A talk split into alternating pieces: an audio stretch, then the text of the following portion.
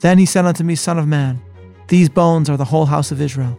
Behold, they say, Our bones are dried, and our hope is lost. We are cut off for our parts.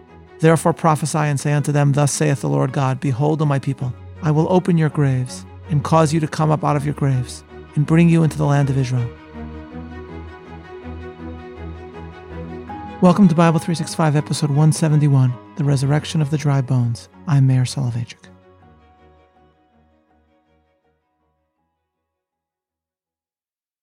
The moment that changed the life of Leslie Hardman, a Jewish chaplain staffed to Britain's Second Army, came two days after Bergen Belsen was liberated. Hardman was told by a fellow soldier, Keep a stiff upper lip. We've just been into Belsen concentration camp and it's horrible. But you have got to go there. You'll find a lot of your people. As Hardman recounts in an interview, upon arriving at the camp, he first encountered a Jewish woman whose decrepit appearance was so horrifying that he instinctively backed away, provoking her to cry out in Yiddish, Farlos mir nit. Geh weg von mir. Do not leave me. Do not go away from me. He steeled himself, walked toward her, and suddenly realized, as he further approached the camp, that this terribly sad specimen of humanity was not unique. As he said, quote, Towards me came what seemed to be the remnants of a Holocaust, a staggering mass of blackened skin and bones, held together somehow with filthy rags. My God, the dead walk, I cried aloud but I did not recognize my voice. All too soon, Hardman would learn that those that he had termed the walking dead were the lucky ones. The British had created mass graves for those who were murdered. Hardman protested at this lack of respect, but he was told by the soldiers, Padre, we've got to get them under the ground, otherwise we'll all suffer from typhus. Thus were Jews buried by the thousands, denied everything in death as they were in life. All this is from Hardman's own reports. But perhaps most haunting of all is a photograph that captures Hardman standing all alone at a mass grave, reciting Kaddish. Amongst the bodies over whom he prayed may well have been Anne Frank, who had died of typhoid at Belsen months before. The experience would remain with Hardman a dedicated Zionist his entire life, and in this he was not alone. Joining Hardman in praying for the dead and in ministering to the survivors was another ardent Zionist, Hermann Helfgott, a Hungarian rabbi serving in the Yugoslavian army who had himself just been freed from a POW camp. Helfgott recounts how one survivor, a mother, had beseeched him to defy the British policy of mass graves and help her bury her dead daughter in a single grave. This he did in the dark of night, and describing the faith shown by the mother, he later reflected, From that moment on, I have to say, I was a different man. These are the experiences of two chaplains in Bergen Belsen who encountered a specter of death. They might easily have wondered, what can be the future of a people who had experienced such a horror? But the answer to such a question, as they themselves witnessed, was given by the resolute, indomitable spirit of the very survivors that they met, a spirit that vindicated a prophecy uttered long ago. In chapter 37, Ezekiel gives us his most haunting and justifiably famous prophecy. He is shown by the Almighty a valley that is filled with skeletons, dry bones. Verse 1 the hand of the Lord was upon me and carried me out in the spirit of the Lord, and set me down in the midst of the valley which was full of bones, and caused me to pass by them round about. And behold, there were very many in the open valley, and lo, they were very dry. And he said unto me, Son of man, can these bones live? And I answered, O Lord God, thou knowest. Again he said unto me, Prophesy upon these bones, and say unto them, O ye dry bones, hear the word of the Lord. Thus saith the Lord God unto these bones, Behold, I will cause breath to enter into you, and ye shall live. And I will lay sinews upon you, and will bring up flesh upon you, and cover you with skin, and put breath in you, and ye shall live. And ye shall know that I am the Lord. So I prophesied as I was commanded. And as I prophesied, there was a noise, and behold, a shaking, and the bones came together, bone to bone. And when I beheld, lo, the sinews and the flesh came up upon them, and the skin covered them above. But there was no breath in them.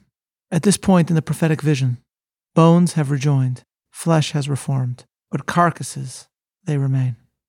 Now Ezekiel is commanded to direct the spirit of life within them.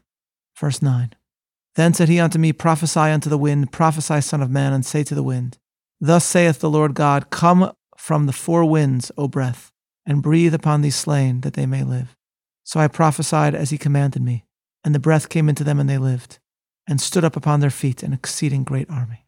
The resurrection witnessed by the prophet is meant to embody the resurrection of the Jewish people itself. And the words of Ezekiel, would go on to inspire the most famous Hebrew song of the 20th century, as I have briefly referenced in Bible 365 before.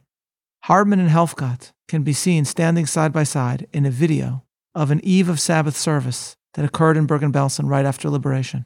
BBC reporter Patrick Walker witnessed this moment, what he called, quote, probably the first Jewish service held on German soil in absolute security without fear for a decade, end quote. Walker then described the scene, quote, Around us lay corpses that there had been no time to clear away, even after five days. During the service, the few hundred people gathered together were sobbing openly, with joy at their liberation and with sorrow at the memory of their parents and brothers and sisters that had been taken from them and gassed and burned. These people knew they were being recorded. They wanted the world to hear their voice. They made a tremendous effort which quite exhausted them. Listen. And then the BBC recording allows us to hear the soulful Hatikva that was sung, with one woman's voice swelling amidst the others. Thus concluded a Shabbat service of Jews surrounded by mass graves, with a defiant Hatikva. They thereby illustrated that they were not, as Hardman had thought, walking dead, but rather Jews whose bodies were savage but whose souls were still vibrant within. And as I described in a lecture delivered in memory of Stella Singer, and later in an article and commentary, what Patrick Walker could never have known is that what was taking place was an almost literal reenactment of the biblical story that inspired Hatikva. Ezekiel, after witnessing the dry bones miraculously come to life, is informed that it is a metaphor for exiled Israel. Verse 11. Then he said unto me, Son of man, these bones are the whole house of Israel. Behold, they say, Our bones are dried, and our hope is lost. We are cut off for our parts. Therefore prophesy and say unto them, Thus saith the Lord God, Behold, O my people, I will open your graves, and cause you to come up out of your graves, and bring you into the land of Israel. And ye shall know that I am the Lord, when I have opened your graves, O my people, and brought you up out of your graves, and shall put my spirit in you, and ye shall live, and I shall place you in your own land. Then shall ye know that I, the Lord, have spoken it and performed it, saith the Lord. In Ezekiel's metaphor, the house of Israel says, Ovda tikvatenu, our hope is lost. And God responds by urging hope, promising restoration. The song Hatikva, inspired by the words of Ezekiel's vision, thus asserts Odlo Avda Tikvatenu, our hope is not lost. Thus at Belsen, biblical and contemporary times merged. The Jews are literally surrounded by skeletons and are themselves, as Hardman put it, a quote, staggering mass of blackened skin and bones. But they find within themselves the spirit and well springs of hope. The power of perseverance is the source of Jewish continuity, and it lies at the heart of a powerful tale in the Talmud.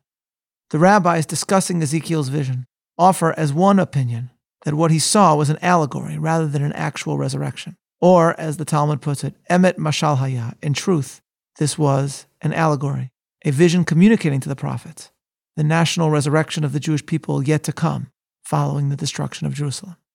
But at one point in the Talmudic discussion, one rabbi in the study hall, Rabbi Yehuda ben Betera, stands on his feet and announces, Those resurrected dead were my ancestors, and here are the tefillin, the phylacteries, that were left to me from them by my father's father.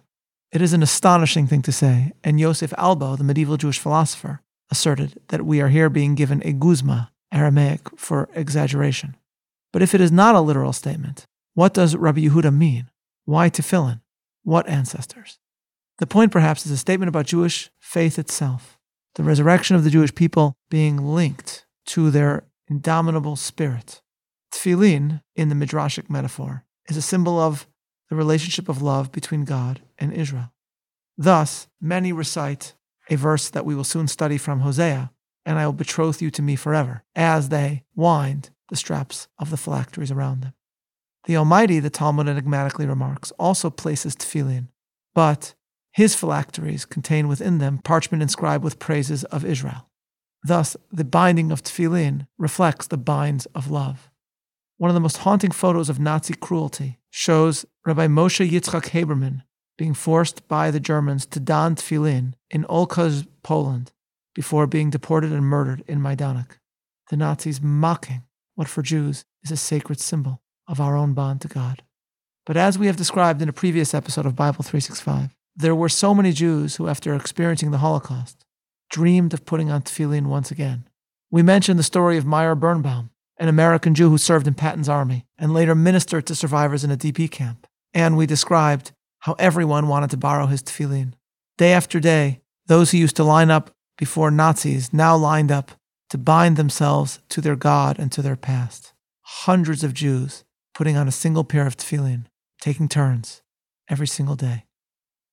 Birnbaum further reports that decades later, after making Aliyah, he had thought of giving this tefillin away until he saw the reverence that others showed to the phylacteries utilized by hundreds of survivors and decided to leave his own sons the tefillin that skeletal inmates used to place in faith and in love, so that now Birnbaum's children can truly say, These are the tefillin worn by the resurrected bones of our people.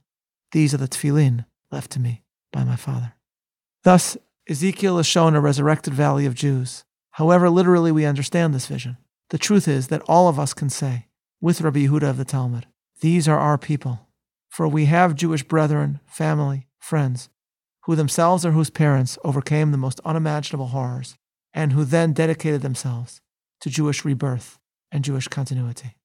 Today, Ezekiel's vision of national restoration on the sacred soil of the Holy Land has come to pass. As I noted in my lecture and in commentary, decades after this Friday evening in Bergen-Belsen, an Israeli by the name of Oran Aviv wrote a small essay describing her attending her son's ceremony of initiation into the IDF. As she writes, she was unmoved by the fanfare until Hatikva was sung. She writes, quote, My thoughts are with my mother, who 64 years earlier, in perhaps the most horrific nightmare ever known to mankind, sang this song, end quote. In other words, the woman we hear in the BBC recording singing Hatikva was her mother. Aviv wondered at her mother's strength, quote, despite the atrocities she witnessed and suffered, despite the death march from Auschwitz to Bergen-Belsen. And she further writes, how she wept as she watched the grandchild of this survivor, her son, become an officer in a Jewish army, quote, that did not exist 64 years ago to save these concentration camp prisoners. My mother's hope and determination were not for naught, end quote. It is on Passover, as we will discuss tomorrow, that Ezekiel's vision of the Valley of the Dry Bones is read. In Israel, it is right after Passover that Israelis remember the Holocaust, and soon after that, that they rejoice and celebrate the anniversary of the rise of Israel. We, studying the vision of the Valley of the Dry Bones, ponder its vindication in the Belsen Hatikva. And Ezekiel reminds us that those that Leslie Hardman may have initially seen as the weakest specimens of humanity ultimately revealed themselves to be the strongest individuals of all. This is Meir Soloveichik, looking forward to learning together tomorrow. Signing off.